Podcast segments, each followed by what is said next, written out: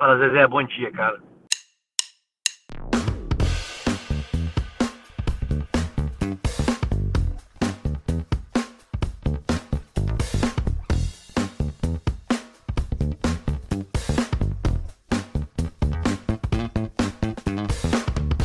Fala Zezé, bom dia, cara. Estamos começando mais um episódio do podcast mais adorado pelas pessoas do meu apartamento. Se você ainda não sabe, nós temos o um Instagram que é o arroba FalaZezéCast. É o espaço para você deixar seu comentário, sua cornetada. Deixe lá o que você quer ver no próximo programa. Quem você não quer ver no próximo programa, você também pode deixar lá. Hoje, de novo, a gente vai falar das rodadas do Brasileirão Série A, as rodadas 4 e 5 que aconteceram na última semana. Vamos passar pela Série B rapidinho ali para não, não esquecer dela. Esse final de semana teve final de Champions League. Ainda o quadro Quem é que sobe, com duas polêmicas que agitaram a semana, ou nem agitaram tanto também. E eu vou jogar aqui para os nossos convidados falarem por 45 segundos de cada uma. Parênteses, eles não sabem da notícia. Freestyle. A gente vai falar ainda do, dos jogos da Copa do Brasil que acontecem no meio dessa semana. Da próxima rodada da Série A, aqueles palpites básicos para o apresentador errar todas e os nossos convidados acertarem uma ou outra também.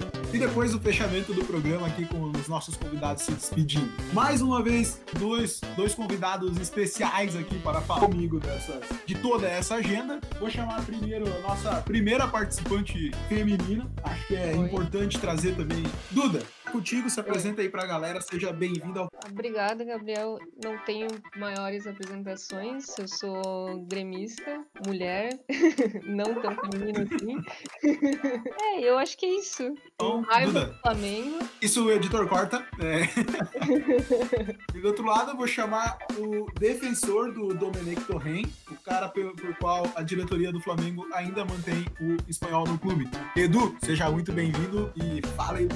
Boa noite a todos. Hoje tem gol do Gabigol, ainda que seja aos 44 do segundo tempo, de pênalti, marcado pelo VAR. Tô contigo nessa e eu acho que aos 44 é pouco. Vamos deixar para os 49 para dar uma graça maior no jogo. Pessoal, sejam então bem-vindos ao Fala Zezé. A gente vai passar agora aqui pelos jogos que aconteceram lá no meio da semana. A gente vai começar por então Flamengo 1, Grêmio também 1. Duda, você quer comentar algo sobre esse jogo? Primeiro, que eu falei que não gosto do Flamengo, mas eu vou ter que admitir que o pênalti realmente foi muito bem marcado pro Varmengo, pra variar. E constar também que o, hoje tem gol do Gabi pênalti, né? E Edu, vamos falar, empatamos lá, ganhamos um pênaltizinho maroto no final do jogo. E digo mais, né? A gente não virou o jogo ainda porque o, o juiz deu uma falta inexistente ali do Pedro, que seria o 2 a 1 claro para o Flamengo naquele momento. Exatamente. Tudo que eu anotei sobre esse jogo. Flamengo ruim, Grêmio burro. O Bragantino, no meio da semana, recebeu o Fluminense e venceu por 2 a 1 Um jogo que começou 1 a 1 A CBF pensou, já que os dois times estão mal, a gente vai dar uma força aí para melhorar pelo menos o lado de gols feitos. E o jogo, antes de começar, já estava 1 a 1 com um gol do Alejandro para o Bragantino e um gol do Nenê para o outro lado. E depois o, o Bragantino venceu o jogo por 2 a 1 o Atlético Paranaense recebeu o Palmeiras e perdeu por 1 a 0 em casa. Crise na Arena da Baixada, Eduardo. Isso. Foi o jogo mais feio do mundo depois da final do Paulistinha, que também jogou o Palmeiras. Ganhou quem encheu menos o saco no nosso grupo. Exatamente. O amigo atleticano é citado em todo episódio do Fala Zezé. O Inter, no meio da semana, Duda ganhou do Atlético Goianiense por 3 a 0 jogo que permitiu dar a liderança nessa rodada para o Colorado. É, não, esse eu, eu não tenho maiores comentários, porque o Galhardo fez dois gols e eu fui bem no Cartola. Menina Cartola. Eu sou aquela que coloca o jogador de time rival mesmo, não, não ligo não. Botou rival, botou jogador de time rival no Cartola, não vai para o céu, sinto lhe informar. O Goiás recebeu o Fortaleza nessa rodada ainda e perdeu por 3 a 1 em casa, jogo que demitiu o Ney Franco. E nós vamos falar depois dessa demissão absurda do Ney Franco do Goiás. O Botafogo venceu o Galo por 2 a 1 nessa rodada. O Corinthians ganhou do Coritiba por 3 a 1 jogo que demitiu Eduardo Barroca do comando do Coxa. Um outro absurdo também, que a gente vai entrar em um pouco mais de detalhes depois. O Sport perdeu para o Santos em casa por 1 a 0 o São Paulo empatou em casa com o Bahia em 1 a 1 fazendo com que o Andrei acertasse esse placar no nosso último podcast. E o único jogo que eu acertei foi Ceará 0, Vasco 3 segue o líder. Foi a rodada 4, que a gente vai passar, porque o Vasco terminou nela líder e a gente não precisa mais falar nela. Então a gente já vai entrar na rodada 5. Pessoal, aqui a gente vai falar 3 minutos por jogo. E o primeiro jogo que abriu essa rodada 5 foi Atlético Paranaense 0, Fluminense 1. Um jogo que, por ter começado às 4 da tarde, fez o Cartola fechar às 3, fazendo com que uma galera esquecesse de escalar, ficasse com o time da última rodada para assistir um jogo horroroso, Edu. Pois é, esse dali, se o âncora tivesse permitido, eu teria um texto enorme aqui, mas esse eu vou deixar para resenha depois do grupo. Não, Edu, para te ajudar, eu posso dizer que sim, o jogo foi realmente muito triste. E o único gol da partida foi contra. 1 a 0 pro Fluminense com um gol contra do Felipe Aguilar. Ah, Exatamente. É e o jogo a gente pode resumir nisso dali. Uma tristeza para quem escalou o Felipe Aguilar no Cartola. Eu.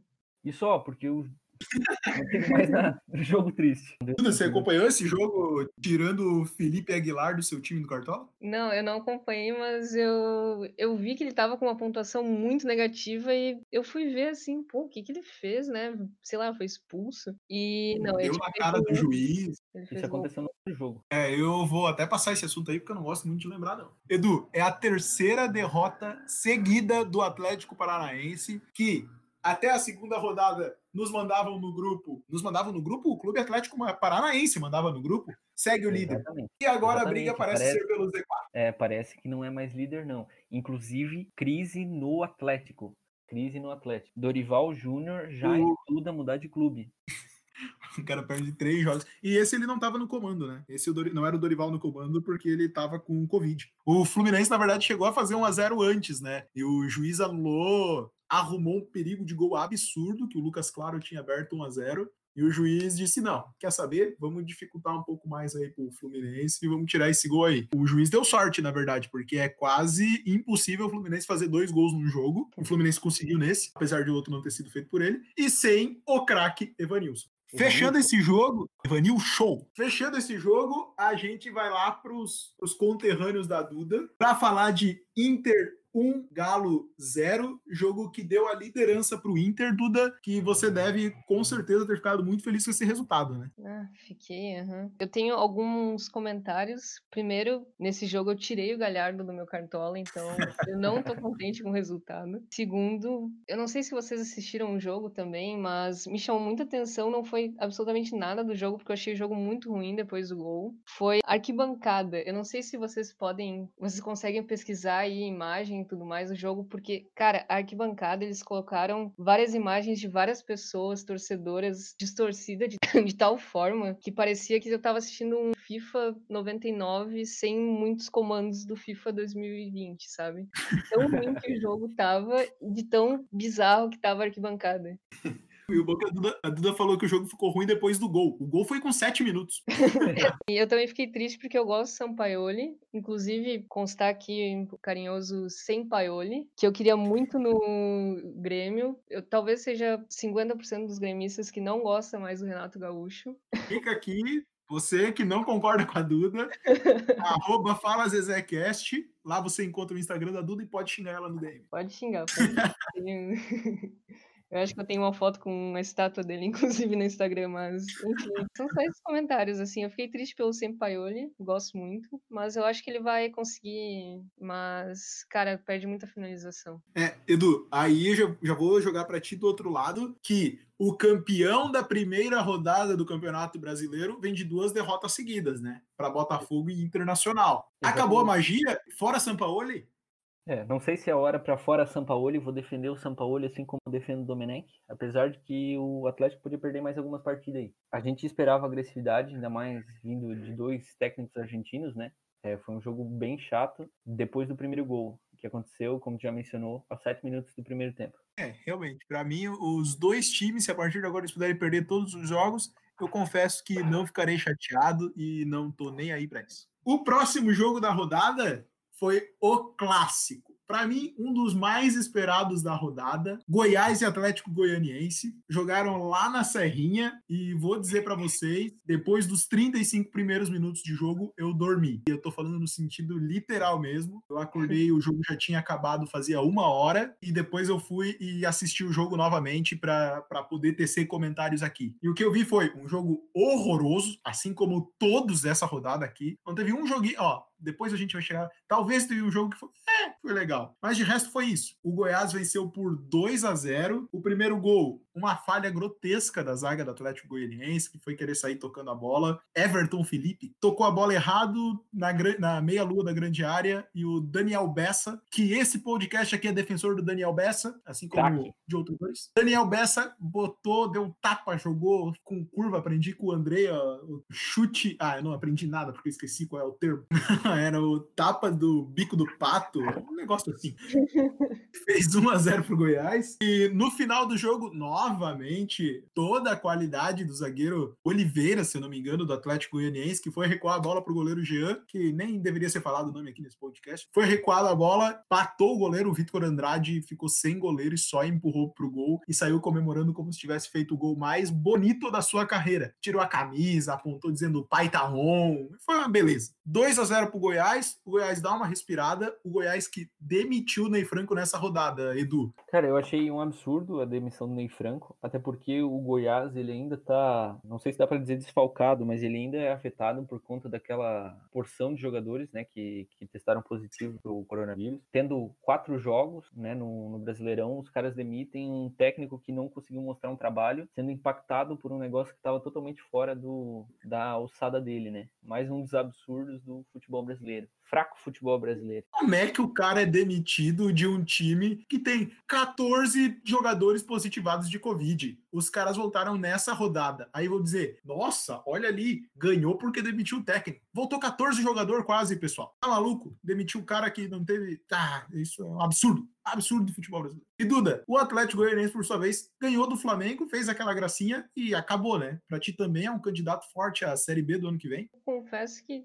nunca acharia que faria 3 a 0 no Flamengo, mesmo que tivesse tudo em casa e com o dobro de jogadores em campo do, que o Flamengo. E eu achei que realmente eles iam respirar um pouco. É, é candidato certo para Série B. É, junto time com Curitiba, Curitiba, Fortaleza e. Fluminense. Dessa vez vai o Fluminense.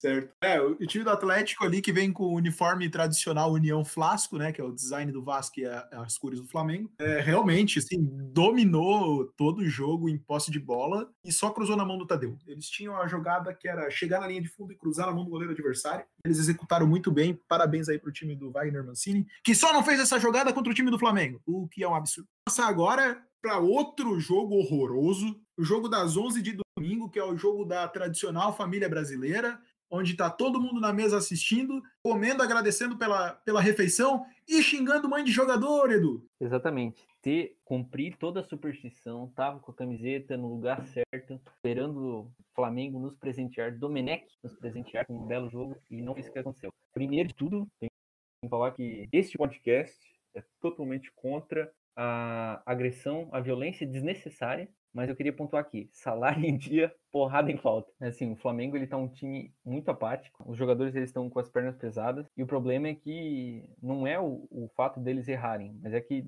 nem tentar os jogadores tentam.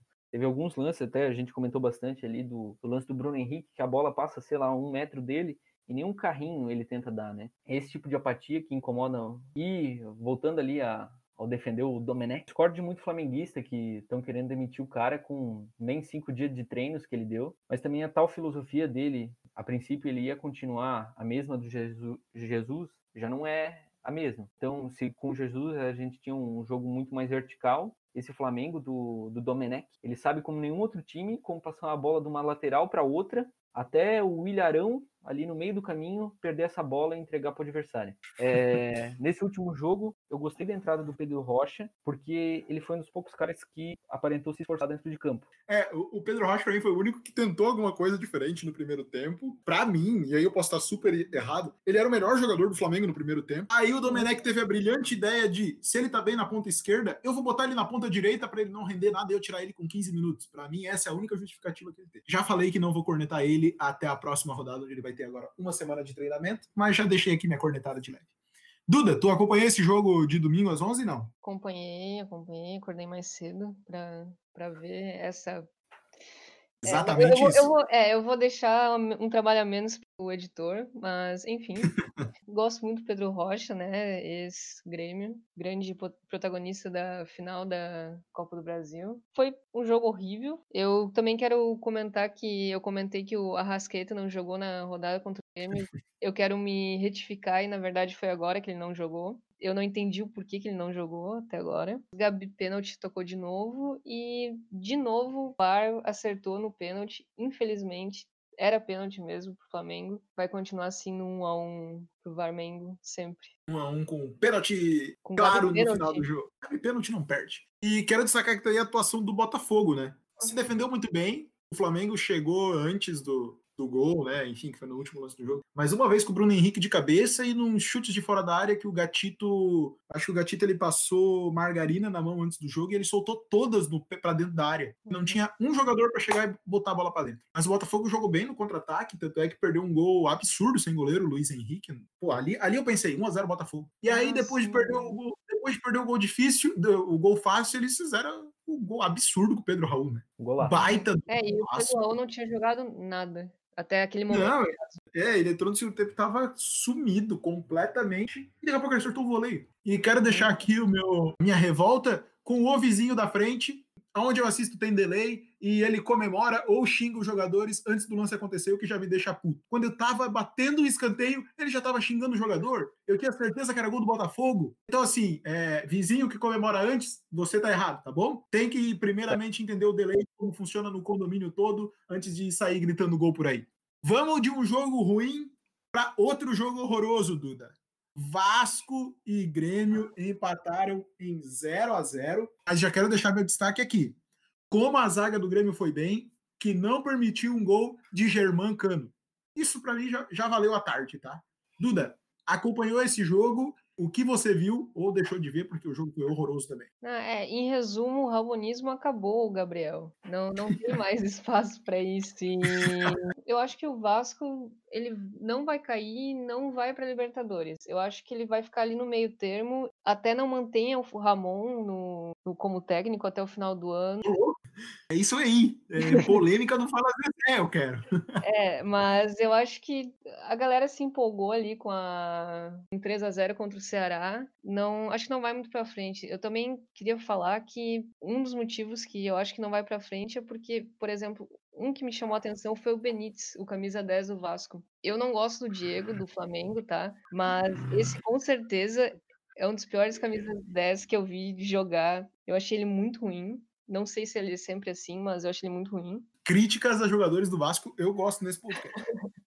Não, é, eu sou, eu sou crítica aqui na real. E também crítica ao Renato Gaúcho novamente. Já é o segundo jogo que ele troca o Jean-Pierre ou qualquer pessoa que esteja no meio-campo no início do jogo bem e coloca pelo Thiago Neves, como troca por um engradado de Skol. Fala, Zezé, bom dia, cara.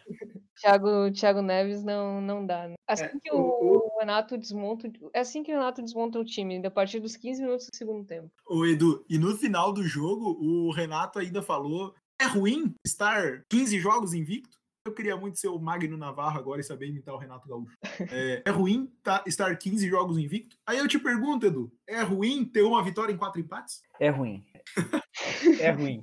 É, é, isso que eu tenho pra falar. Porque o, o Renato Gaúcho, ele tem uma, uma arrogância, né? E eu não sei se ele tá, tá sonhando tanto assim com a Libertadores. A gente vê até gremistas mesmo, que o cara, ele simplesmente larga a mão do, do Campeonato Brasileiro, perde pontos importantes, apesar de que, assim, eu tenho gostado, eu, flamenguista, já, já deixei no, ali no grupo, e eu gostei bastante dos jogos do Vasco, dos últimos jogos do Vasco. Ramonismo, um jogo simples, é saber que tu não tem o melhor elenco do mundo, e fazer o simples e chegar lá e conquistar o resultado. O Grêmio, ele tem um elenco muito superior e podia ter liquidado também, assim como poderia ter liquidado é, contra o Flamengo, que estava jogando muito abaixo, não liquidou e ficou nesse 0 a 0 muito triste. Felizmente eu não assisti para assistir um outro jogo tão triste quanto que foi a final da Liga dos Campeões.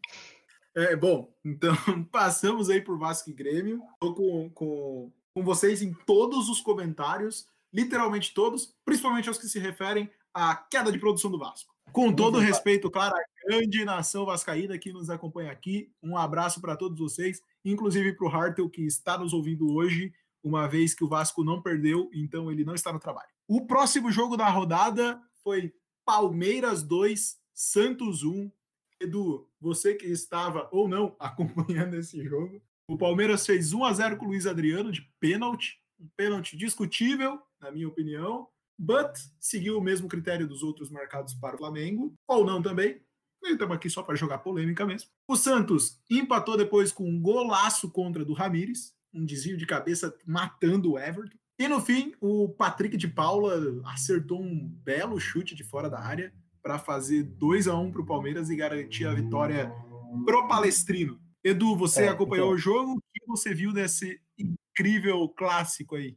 Então, o do pênalti lá, aquilo que a gente já estava comentando, que assim, a gente pode questionar a regra, mas fica difícil questionar a aplicação, visto que ela seguiu a regra. Então, a bola na mão é pênalti. Agora, sim, é, de novo, claro, o time do Palmeiras ele é superior no jogo, mas eu tenho uma dificuldade imensa de enxergar que o Palmeiras ele vai brigar por até por uma Libertadores esse ano, porque ao menos pelo futebol que ele apresenta, ele tem conseguido alguns pontos importantes, como foi agora contra o Santos, como foi contra o Atlético Paranaense, mas assim, o estilo de jogo do, Luxemburgo, não dá nem pra chamar de estilo de jogo, né? Parece que o cara ele bota lá, treina jogar a bola do lateral lá no meio da área, cobrar um escanteio curto e aquilo lá é, jogar o Felipe Melo um pouco para trás, fazer uma mudança ali ou outra. Ele tá tomando so é, sorte, não, né? Ele tem tido a felicidade de ter jogadores como o Patrick de Paulo e o Gabriel Menino, que, cara, são dois monstros dentro de campo, né? São novos, mas estão ali sempre fazendo a diferença. Mas assim, eu tenho de enxergar o Palmeiras brigando por muita coisa esse ano. O futebol dele é bem limitado. É, eu concordo contigo nessa, eu também acho que, que, o Palmeiras não chega tão forte até o final do ano. Mas aí fica aqui o questionamento, né? A gente fala do daqui, ah, o Palmeiras não tá jogando um bom futebol. Porém, quem está? Qual é o time hoje no Campeonato Brasileiro que tem jogado um bom futebol? A gente vai dizer aí, talvez o Inter. O Inter tá fazendo jogos que ele tá vencendo um jogo sofrido. O Vasco. Hum idem, é, que é o segundo colocado hoje. Também não vejo o Palmeiras chegando e muito menos o Santos, Duda. Só constar que, é, lembra, para colorados que estão ouvindo, só lembrar que em 2016 também teve liderança do Inter ali no início, né? Então. A baita zicada aqui.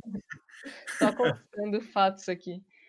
Duda, mas tu acha então que o, o Santos perdeu no, é, novamente, não, né? Perdeu agora o jogo. O Santos vinha tomando aí uma, uma, leve respirada depois de duas vitórias e agora perdeu novamente, perdeu o clássico, né? Então, também assim, era clássico, não era o favorito, enfim. Uhum. Mas tu acha que Marinho e Soteudo, que para mim são os dois únicos jogadores, nem o Sanches voltou esse ano bem aí, podem segurar as pontas e levar o Santos um pouco mais longe ou sem chance? É, eu acho que o Santos é, vai ser mais pela, pelo que eu vejo, assim, de resultado e de melhores momentos. Eu acho que ele vai brigar pro troféu sétimo lugar mesmo. É, eu acho que. É, assim, eu, eu botei eles aqui no primeiro episódio como um dos candidatos ao rebaixamento pela crise financeira. Uhum. E, e não vou. Não, ainda não retiro meu, meu, minha aposta, mas já deu para ver uma pequena melhora aí no Santos, na troca de treinador também. Então, ah, vamos ver o que vai acontecer com, peixão aí até o final do campeonato. Outro jogo da rodada ruim foi os primeiros pontos do Coxa e logo uma vitória fora de casa contra um adversário mais forte, indiscutivelmente. O Bragantino até saiu na frente, o que seria o normal para o jogo, tá? Ale Alejandro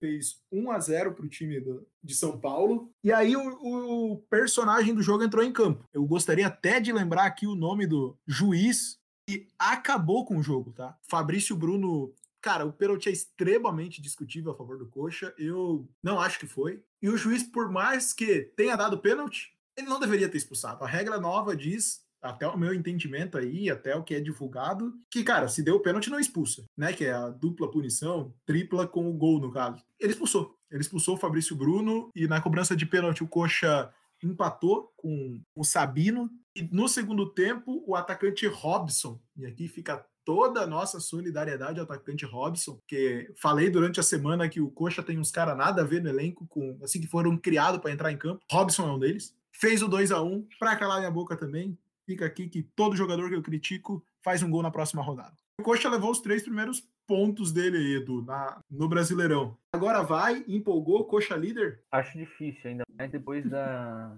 da outra absurda demissão de um, de um técnico que eu acho que vinha fazendo um trabalho decente com o elenco limitado que tem o Curitiba. Então, eu acho que nesse jogo ficou bastante para a péssima atuação do Bragantino, a péssima atuação do Curitiba e a péssima atuação do árbitro Gilberto Rodrigues. Muito obrigado por ter o, o nome do árbitro. Sim, se não for esse o nome do árbitro, eu vou estar acreditando porque eu não consegui achar o nome dele. Duda, aí eu já vou abrir para ti aqui falar que a demissão do Eduardo Barroca no Coxa foi ele foi demitido de um time que tem como estrela o Sassá no ataque. Eu não sei se precisa de comentário. Esse era o time dele. Que culpa um cara que tem o Sassá de estrela tem em perder jogo para time grande em casa? É, é. é, não, não tô acompanhando muito Curitiba, mas eu sei muito bem quem é Sassá, então eu minha solidariedade pro próximo que pegar esse time aí. Bem justo. É, assim, o Coxa venceu, mas não acredito que vá surpreender muito mais que isso, não. Uma vitória fora de casa contra um time que tinha um a menos. Se bem que é depois de dois jogos seguidos que eles tiveram um jogador a menos, então pode ser aí um sopro do destino para eles darem uma respirada. Uma breve só. Com todo respeito à torcida do Coxa. E o Bragantino, que cara, poderia engatar sua segunda vitória seguida, subiria bem na tabela, enfim, acabou para mim sendo prejudicado pela arbitragem e vai ter que remar de novo aí para conquistar mais três pontos. Edu, no outro jogo da rodada, o Ceará enfrentou o Bahia lá no Ceará e venceu por 2 a 0. É a primeira vitória do Vozão também, com gols de dois nomes que este podcast é extremamente defensor. Kleber é o centroavante, bonecão de posto, fez 1 a 0 e Matheus Gonçalves, o ligeirinho, faz 2 a 0 pro Ceará. Você acompanhou o jogo, Edu? Você viu algo de diferente nesse time do Guto Ferreira? Cara, não, não acompanhei o jogo. Eu acabei assistindo depois.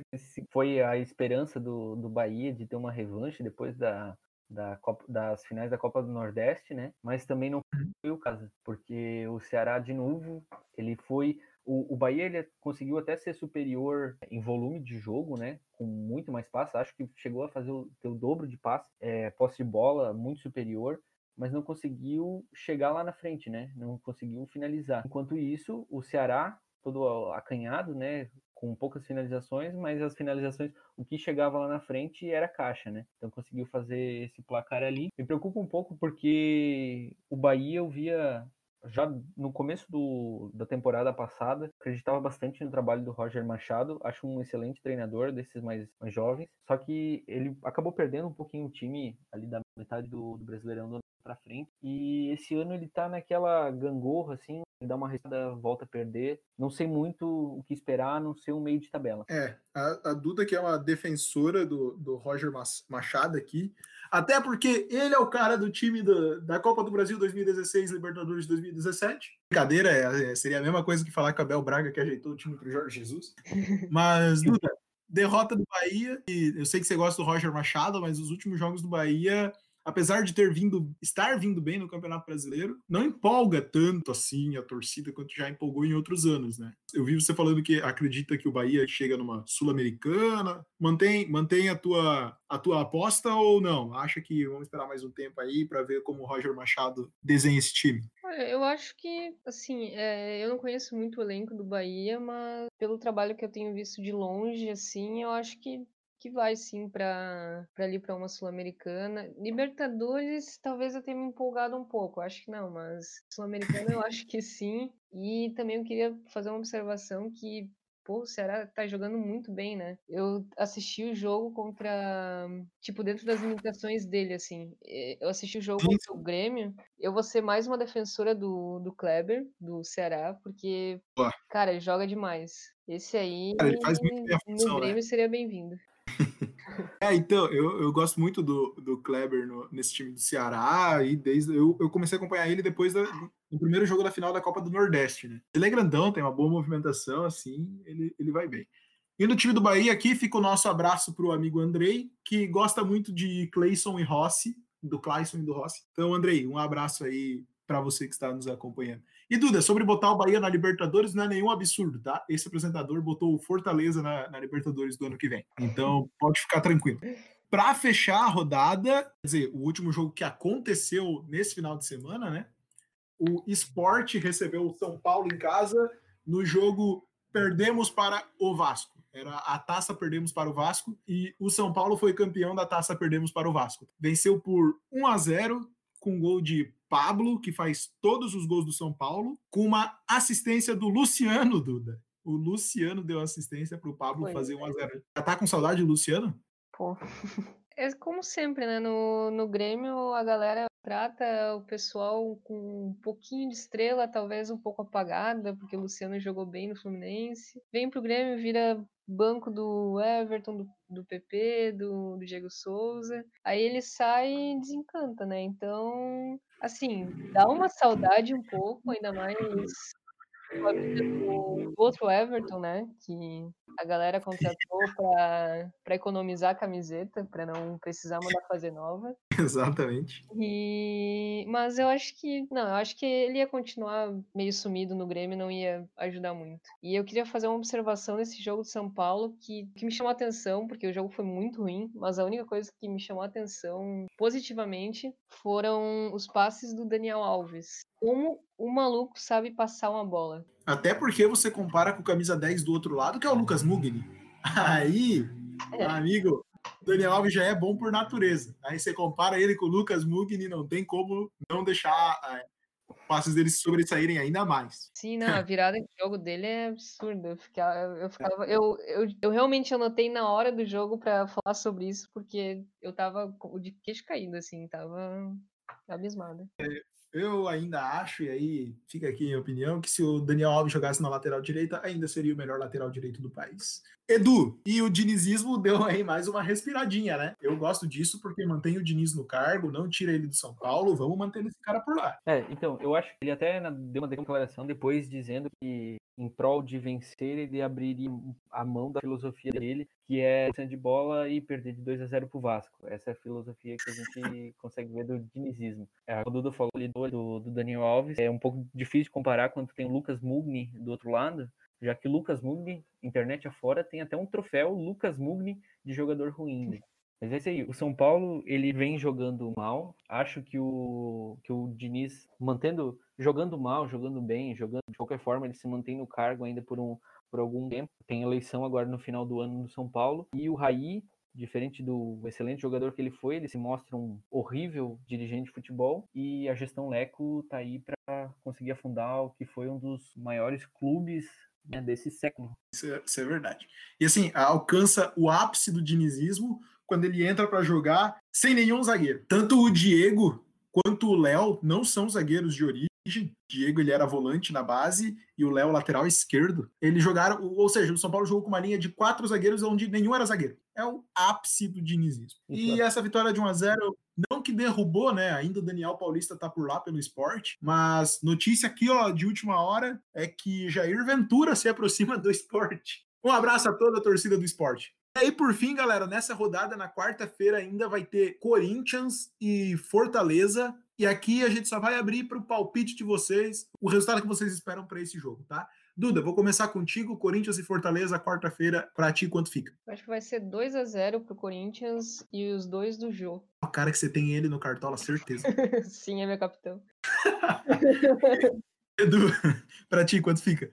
Eu torço pelo Fortaleza, mas eu também acho que vai sair um 2 a 0 pro Corinthians, até porque uma vitória contra o Fortaleza e o name rights vendido da Arena são uma das poucas vitórias que o Corinthians vai ter nesse Brasileirão.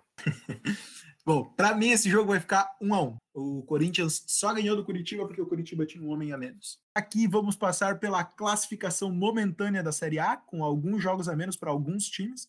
O Internacional é o líder do Campeonato Brasileiro com 12 pontos, seguido pelo Vasco com 10, Atlético Mineiro com 9, o campeão da primeira rodada. O Palmeiras tem 8 pontos e fecha o G4. No G6 ainda temos São Paulo e Santos. Incrível, né? A gente falando aqui mal de São Paulo e Santos e são quinto e sexto colocado no campeonato. Ainda em seguido de Fluminense com 7 pontos, Bahia também com 7 e Grêmio com 7. O Grêmio, o, um dos times invictos desse campeonato. O Atlético Paranaense tem 6, o Botafogo em 11 também tem 6 pontos. O Bragantino e o Flamengo com 5 pontos vem na sequência. O Corinthians tem 4 pontos, mais dois jogos a menos. O Goiás também tem 4 pontos, assim como Fortaleza e Atlético Goianiense, Esporte e Ceará. Atlético Goianiense, Esporte e Ceará que formam o Z4 junto com o Coritiba que tem apenas três pontos, ok? Mas chegamos no momento da Série A onde todos os times têm pelo menos uma vitória. E isso aconteceu na quinta rodada. Não é tão ruim assim, pensando que eu achava que o Coxa ia ter 17 jogos e 17 derrotas. Pessoal, fechando então a Série A, a gente vai falar rapidinho de Série B. Editor, solta o bom gol para nós. Vou passar aqui só pelos jogos. Pessoal, se vocês quiserem comentar alguma coisa, a gente levanta a mão aí e comenta rapidinho. Série B, a rodada desse final de semana somente, tá? América Mineiro teve a proeza de vencer o Oeste por 2 a 1 Proeza porque é o primeiro time que não empata com o Oeste. Na história do, da Série B do Campeonato Brasileiro. A Ponte Preta ainda na sexta venceu o CSA por 2 a 1 O Havaí no sábado de manhã perdeu para o Cuiabá em casa por 2 a 0 O Botafogo de São Paulo perdeu para o Figueirense por 1 a 0 O Náutico empatou num jogo bem doideira com o Juventude em 3 a 3 saiu ganhando por 2 a 0 tomou a virada e com um a menos buscou o empate. O CRB, é, outro que fez 2 a 0 com dois gols de Léo Gamalho. Um abraço ao Bruno e o André, que gostam muito do Léo Gamalho. E tomou dois gols depois dos 45 minutos do segundo tempo. Me lembrando muito a final da Libertadores do ano passado. E então ficou CRB 2, Vitória 2. O Paraná empatou o jogo com o Operário por 0 a 0 e o Confiança arrancou o empate do Cruzeirão cabuloso por 1 a 1. Nesse momento estão jogando Chapecoense e Guarani em Chapecó. 2 a 0 para Chapecó. O de Ailon e outro de Anselmo Ramon. O Brasil de Pelotas, o jogo contra o Sampaio Correia foi adiado por conta do Covid-19. A classificação momentânea da Série B. Alguém quer comentar alguma coisa sobre a Série B? Uma derrota muito triste do Havaí para o Cuiabá. Mais uma derrota do time do Havaí, que está perdendo a oportunidade de fazer esses pontinhos dentro de casa. E o Cuiabá segue na vice-liderança. É, então, o Cuiabá. Não, não que seja uma surpresa, porque já tem alguns anos que o Cuiabá é um time bem consistente até na Série B. Um time, é, principalmente quando joga em Lucas do Rio Verde, eu acho muito legal falar isso. É, tem mais algum comentário sobre a Série B, do? Não. Então a gente vai seguir para a classificação da Série B, que tem o Paraná na liderança com 11 pontos, seguido por Cuiabá com 10. O Operário do Paraná tem 9 pontos. A Ponte Preta fecha o G4 com 8, seguido por CRB, América Mineiro e Juventude também com 8 pontos. A Chapecoense aparece em oitavo com 7 e está jogando agora, né? Por isso que está chegando a 7 pontos. Não, não, tô muito enganado. Tô muito enganado. Não está contando esses pontos ainda. É, a Chapecoense então está indo a 10 hoje e chegando na segunda colocação junto com o Cuiabá. Mas no, no momento que eu fechei a pauta aqui, estava em oitavo. O Vitória também tem 7 pontos e está na nona colocação. Em décimo aparece o Botafogo de São Paulo com seis. O Cruzeiro, que tem quatro pontos, em décimo primeiro. Em tese teria 10 também, porque tá, saiu com menos seis, né? Figueirense com quatro e o Náutico também com quatro.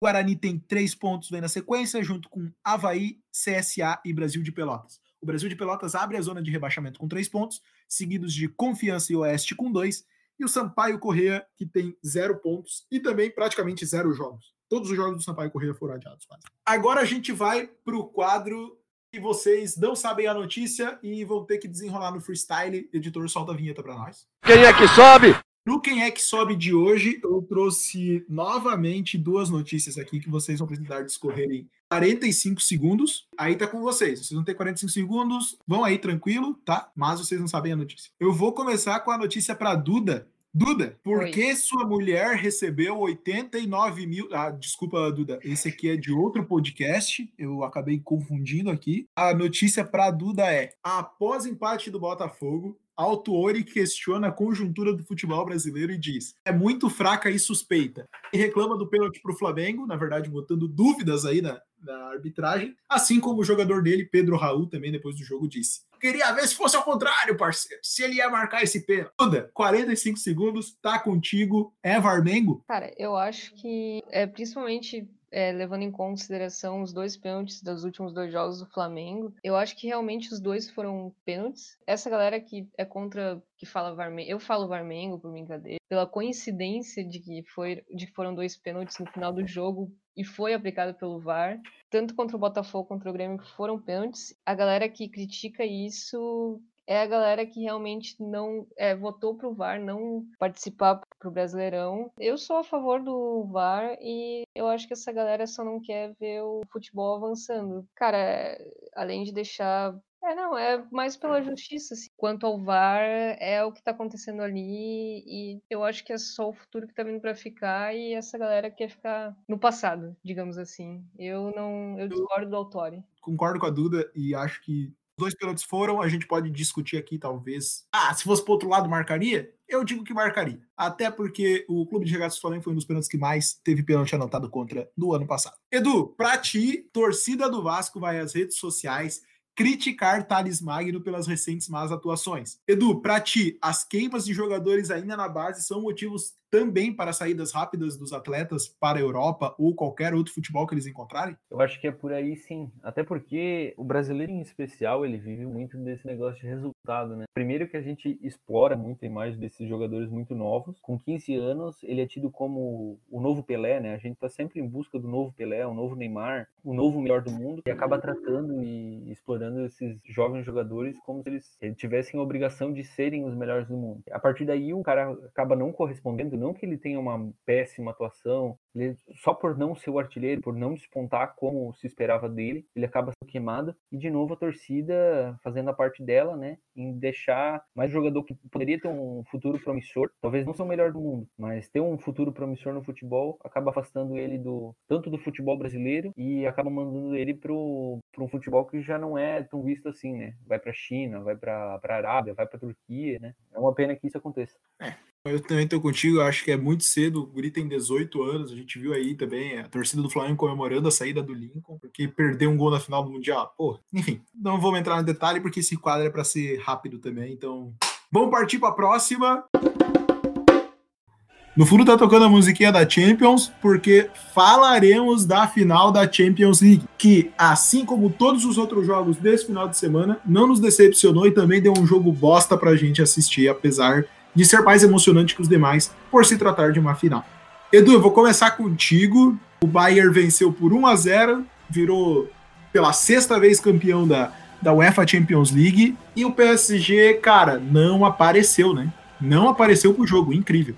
Então, é, a gente tinha muita expectativa é, para esse jogo, especialmente por estar tá no mesmo horário, né? Ser elencado no mesmo horário que grandes jogos futebol brasileiro, como Vasco e Grêmio, Palmeiras e Santos. Bragantino e Curitiba. Exatamente, ver um excelente futebol. Também, especialmente depois da, da lavada que, que o Bayern deu em cima do Barcelona. O Bayern foi um, fez um jogo conjunto, como vinha fazendo, venceu bem, venceu com superioridade. O PSG, ele tinha que esperar, ele almejava contar com as aparições individuais, né, do Mbappé e do Neymar, mas também não foi o que aconteceu. Eu achei o Mbappé bem apagado no jogo, o Neymar também, mas o, o Neymar eu acho muito por por estar tá sendo caçado dentro de campo, sabe? Ele tentou fazer, mas do PSG, um jogador que se destacou bastante foi o Marquinhos. Já do Bayern foi o time inteiro, né? Por isso que ganhou, não com tanta com tanto confete, mas tá lá mais uma taça. O, o Duda, não sei se tu acompanhou também esse jogo. Como eu falei pro, pro Edu, né? O PSG extremamente apagado. O pai tá off, Duda? É, o pai esteve off no jogo, sim, porque uma coisa que me chamou muita atenção foi que eu assisti principalmente os, os minutos finais, que como tinha acabado outro grandíssimo jogo, Vasco e Grêmio, eu acompanhei o, o, jogo de menor repercussão depois, que foi o Bayern e PSG. A final ali do jogo, que me chamou a atenção foi justamente que foi um PSG muito diferente contra a final contra o Atalanta, no caso. Claro, são comparativos meio um pouco até esdrúxulos assim, por assim dizer. O time estava muito apagado.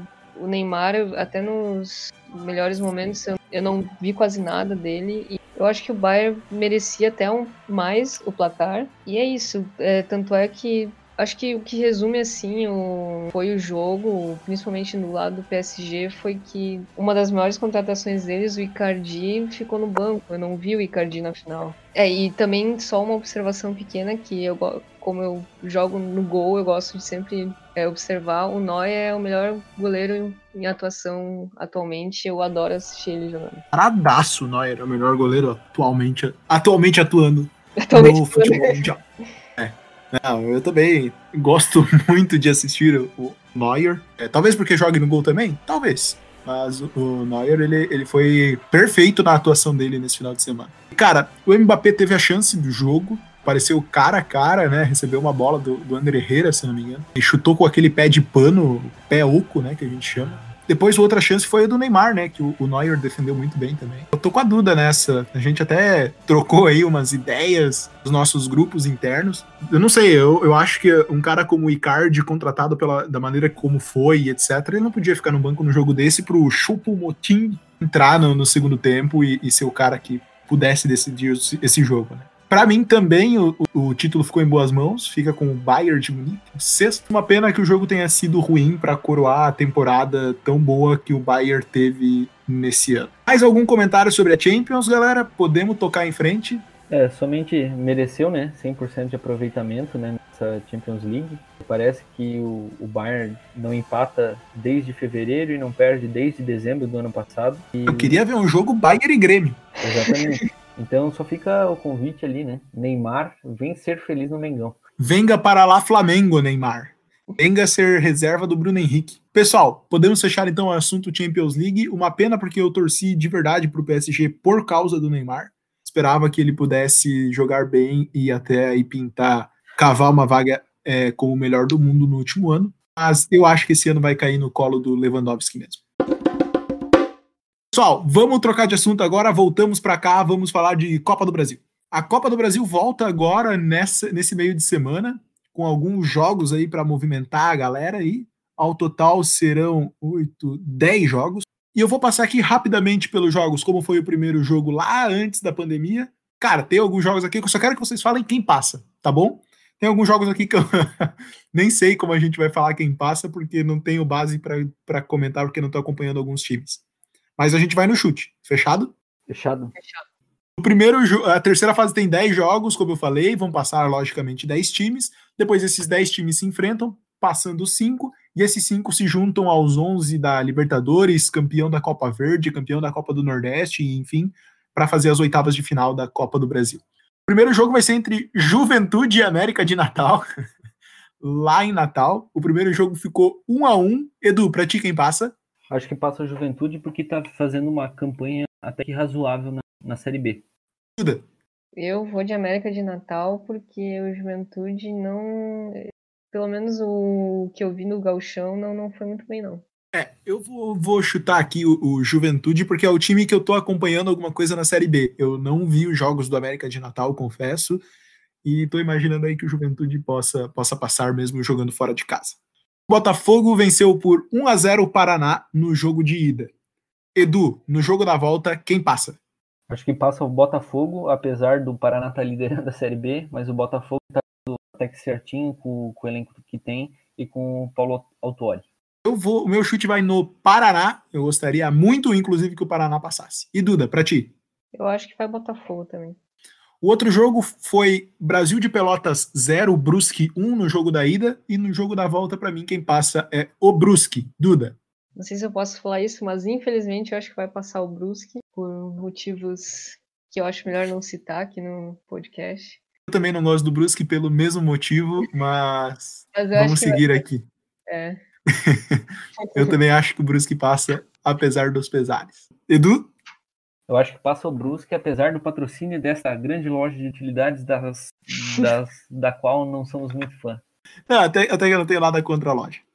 Outro jogo, o CRB fez 2 a 0 no Cruzeiro, jogando em Minas Gerais. Na volta em Alagoas, Edu, quem passa para ti? Passa, acredito que passe o CRB. Duda, para ti quem passa? Eu acho que passa o CRB também. Eu também acho que passa o CRB do artilheiro Léo Gamalho. Lá em março, o Figueirense venceu o Fluminense por 1 a 0 jogando no Scarpelli e agora no Maracanã, na terça-feira, os dois times se enfrentam, Duda. Eu acho que vai dar Fluminense, mas eu acho que esse daí vai ser um que vai para os pênaltis. Eu acho que passa o Fluminense se tiver Evanilson.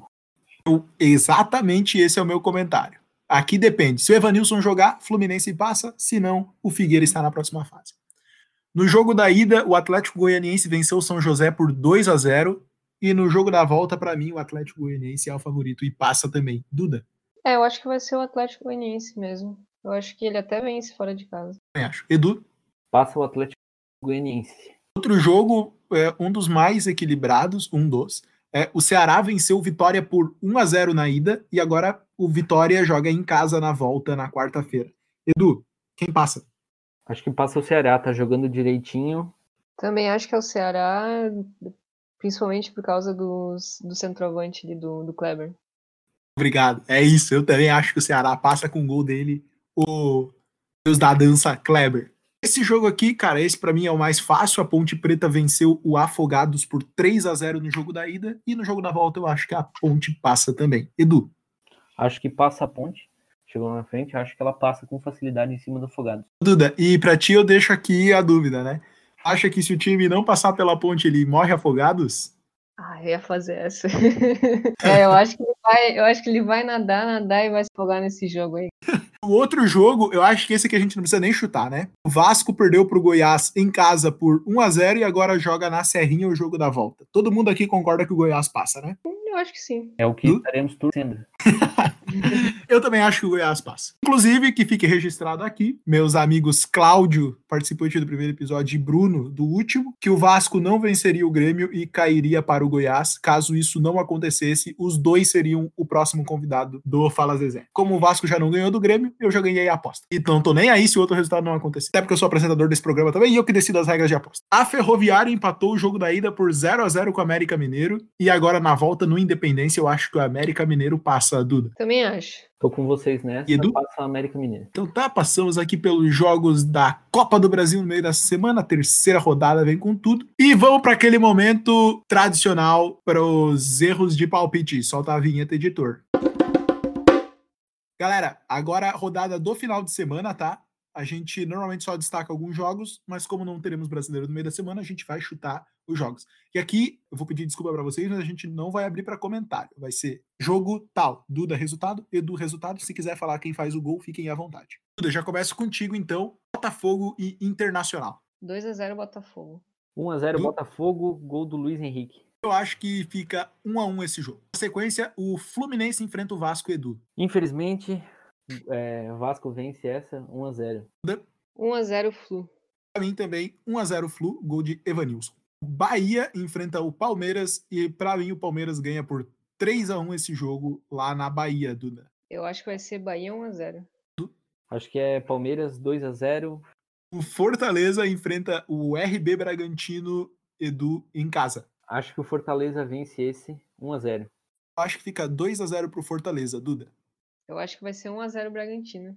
É, vai ter o clássico São Paulo e Corinthians, Duda, no domingo. 2 a 1 São Paulo. O meu resultado é 2 a 1 Corinthians. Edu. O resultado é 1x1 pros dois. O Santos recebe o Flamengo em casa. Edu, tá contigo quanto fica? 3x0 pro Flamengo, né? Duda. Santos 1 a 0 se não tiver um pênalti no final do jogo de novo. Eu acho que a lei do ex vem nesse jogo.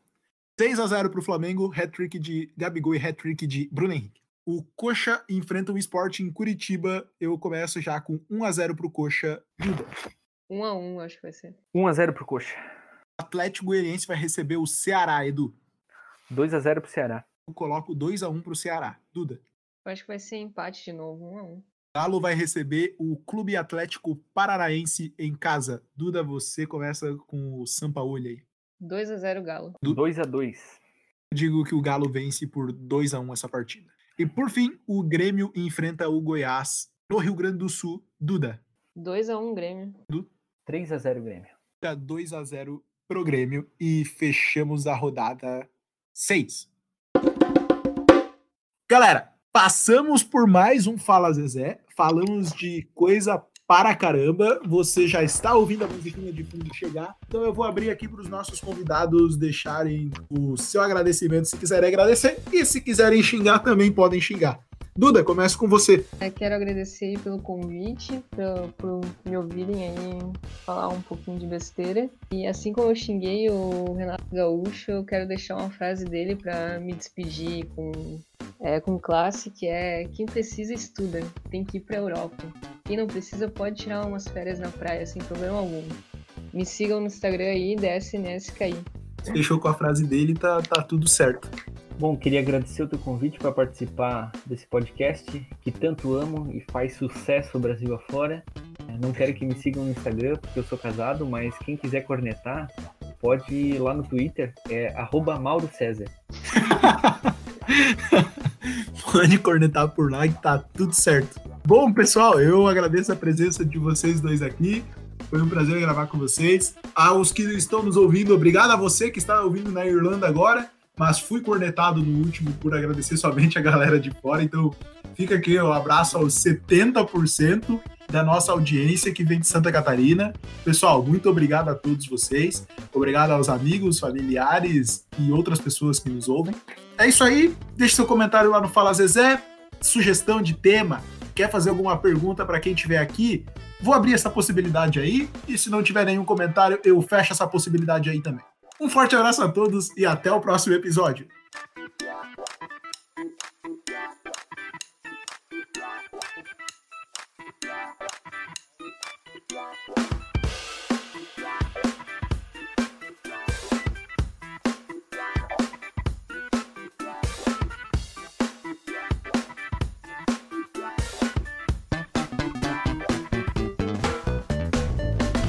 Eu ia dizer que eu acompanho o Manchester City desde 2008.